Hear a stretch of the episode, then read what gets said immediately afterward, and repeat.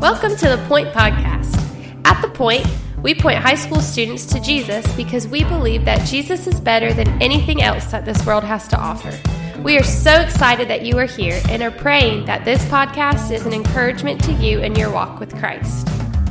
I'll tell you what, if this podcast has not helped you at all, it has um, definitely encouraged me and reminded me of the power of reading God through God's Word in order uh, just starting in Matthew chapter 1 and not skipping anything, but just reading it through. Because I, I, don't know if you picked up on this, but it's cool to see what Matthew is doing. Because in the last four sections of scriptures that we've looked at, because remember, we're still in the Sermon on the Mount, Jesus is talking about what it looks like to be a citizen of his kingdom, because we want to live like we're members of the kingdom of God and not members of the kingdom of this world. And so Jesus is addressing what these members look like. And the last four sections of scripture that we've looked at have started off with Jesus quoting the Old Testament right? And, this section we're about to look at, and our next section in our next podcast begins the same way. And what we're doing is we're seeing that Jesus is really confronting their understanding of the Old Testament.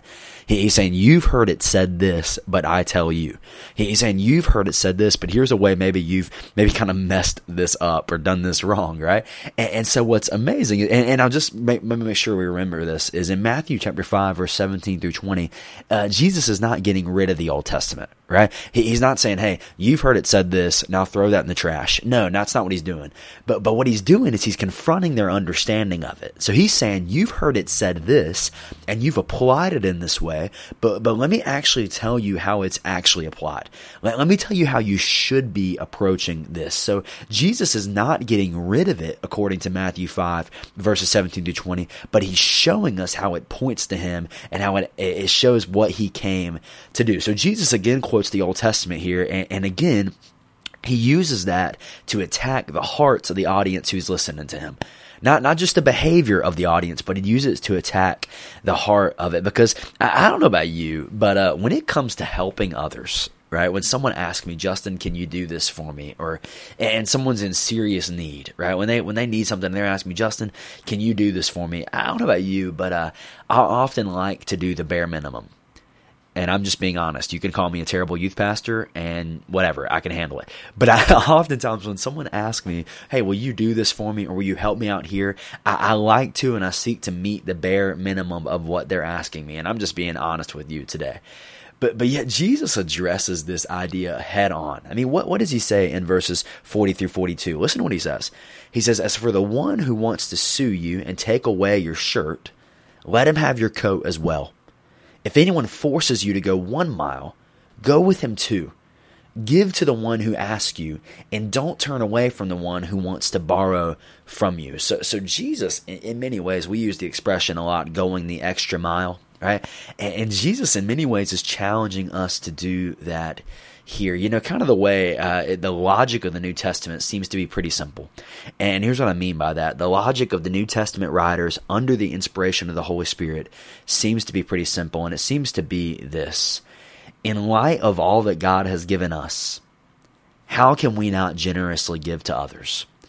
Let, me say that again. in light of all that God has given us, how can we not generously give to others? Man, man, I think about God has given us life. God has given us forgiveness.